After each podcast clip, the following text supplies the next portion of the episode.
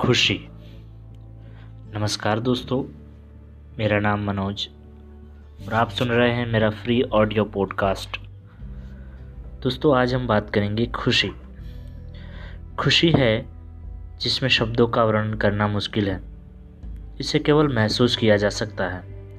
अच्छा जीवन जीने के लिए खुशी होना बेहद ज़रूरी है।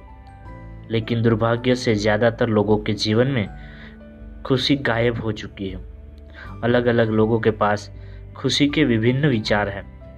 कुछ लोग मानते हैं कि वह पैसे से पाई जा सकती है।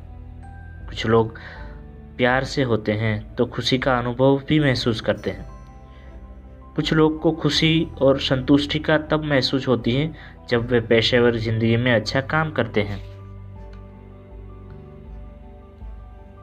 अपने मस्तिष्क को प्रशिक्षित करते हुए उसे जिस तरह से रहना सीख जाएगा ऐसा इसलिए है क्योंकि अपना मन जो कुछ भी कहता है, वह अपना दिमाग नहीं मानता है। लेकिन हालाँकि यह उतना आसान भी नहीं है जितना आपको लगता है। आप समय समय पर खुशी का अनुभव कर सकते हैं। लेकिन इस व्यवस्था में बने रहने के लिए आपको महीनों या सालों भी लग सकते हैं।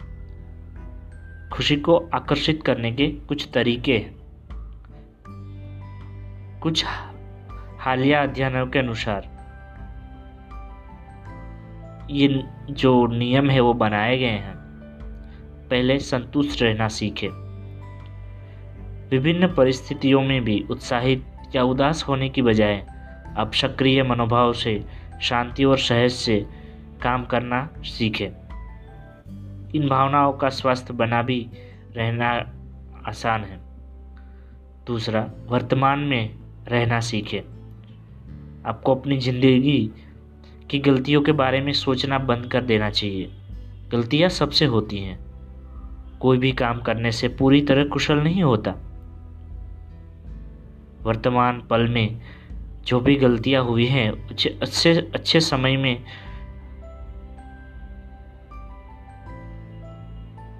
हाथ से ना जाने देना चाहिए।